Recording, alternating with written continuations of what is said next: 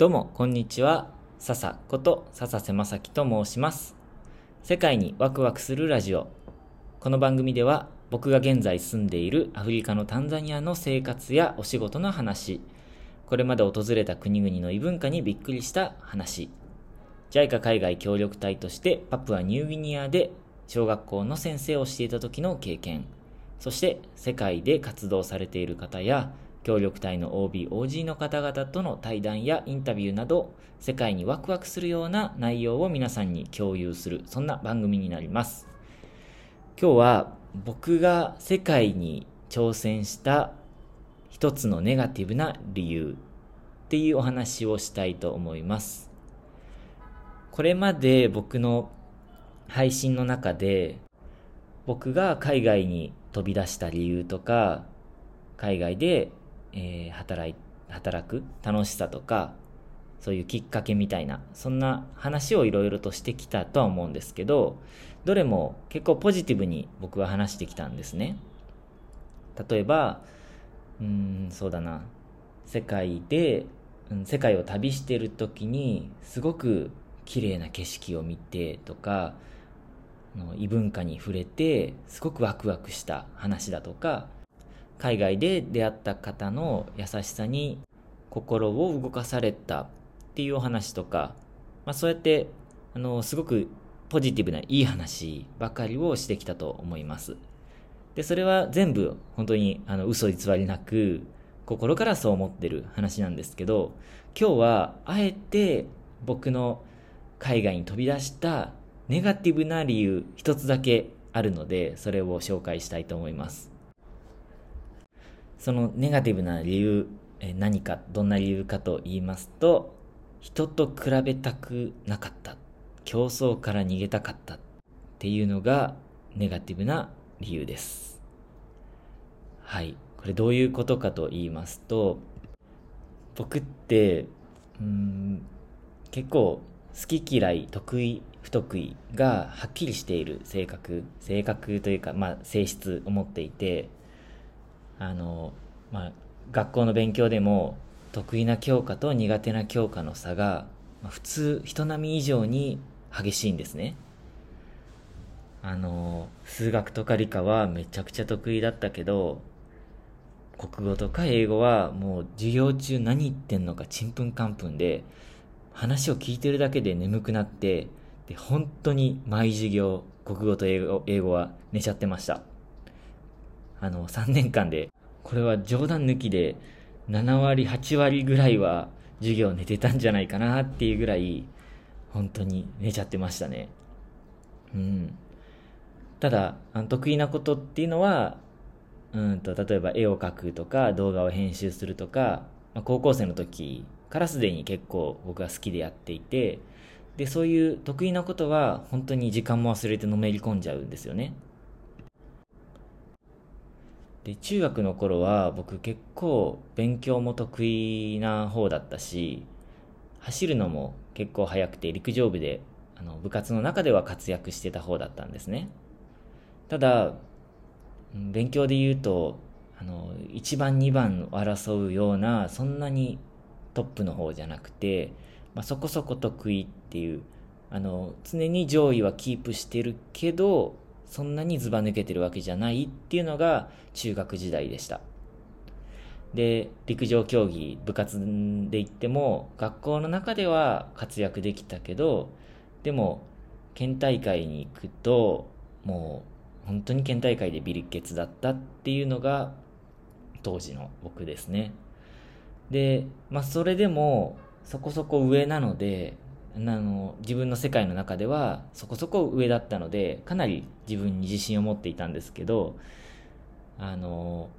ただ、まあ、苦手なことはね苦手なことでいろいろあったんですよ。スポーツ全般苦手で体育の授業が嫌で仕方なかったりとか、まあ、そういうのはあったんですけど、まあ、そこそこ中学の時は、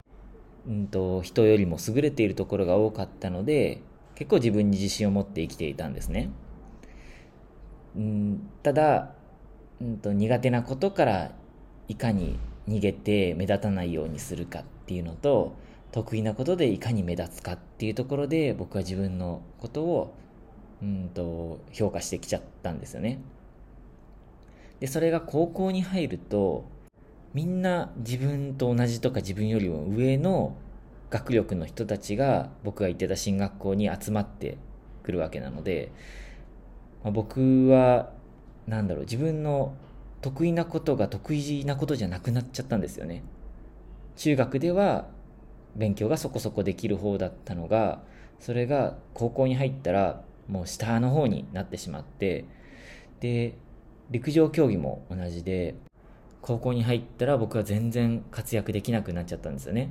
中学から高校に入っても陸上を続ける人たちが部活に残ってるわけですし、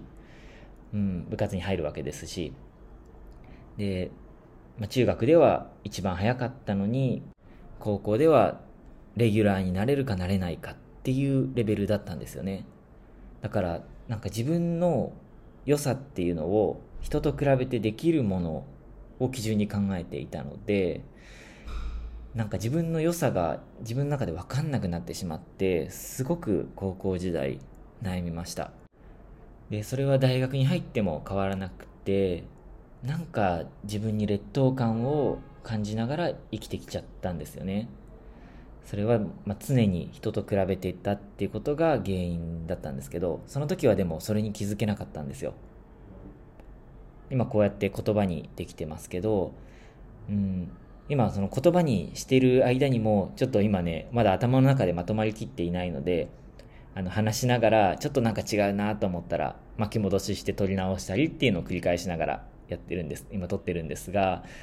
うん、なんか言語化って難しいですよね。まあそんな、あの、経験をしてきたので、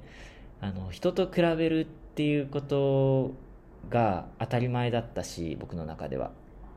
うん。で、しかもそれがあんまり好きな自分じゃないというか、その比べてる自分が嫌だっていうこともなんとなく大人になってくるにつれて分かってきたんですよ。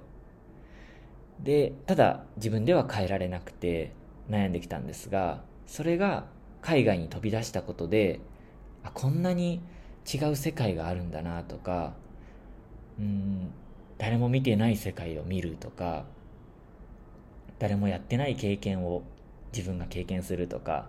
自分が興味のあるところに行ってみるとか、なんかそんな経験を通して、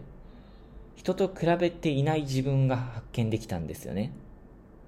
で、その自分が、海外にいる時の自分がすごく気持ちが楽だったんですよ。普通人と違うことをやるってなると、まあ、前例がなかったり、あの、目標というか、なんだろうな、アドバイスくれる人がいなかったりっていうことで、結構大変な道を想像する方もいると思うんですが、でも人と比べないとか、競争しなくていいっていうことが、うん、こんなに楽なんだ。で、しかも、あの、まだ見たこともない、経験したこともない、答えのないものを自分であの答えに、答えを見つけるために行動する、考えるっていうのがこんなに楽しいことなんだなっていうことを海外に行ってる中ですごく感じました。うん。まあ人と比べるって時には大事なこともあるんですけど、それで辛くなっちゃう人って多分多いと思うんですよね。僕みたいなタイプの人って。で、日本人のまあ、悩んでる人とか、うん、自分に自信がない人とか、その人の、人の人たちのほとんどの原因って人と比べてるからだと思うんですよ。だから、ね、ぜひ海外じゃなくてもいいいいんですけど、ぜひ何か人と違うことに挑戦してみたら人生変わる、ガラッと変わるんじゃないかなって僕は思いますね。うん。ですごくね、ネガティブなんですけど、僕の海外に飛び出した理由の一つが、えー、人と比べたくない、競争したくなかったからっていうことで今日はお話をさせていただきました。はい。何かご意見、ご感想などあれば、Twitter のメッセージでお知らせください。ということで、最後まで今日も聞いてくださって本当にありがとうございました。また次回のラジオでお会いしましょう。またねー。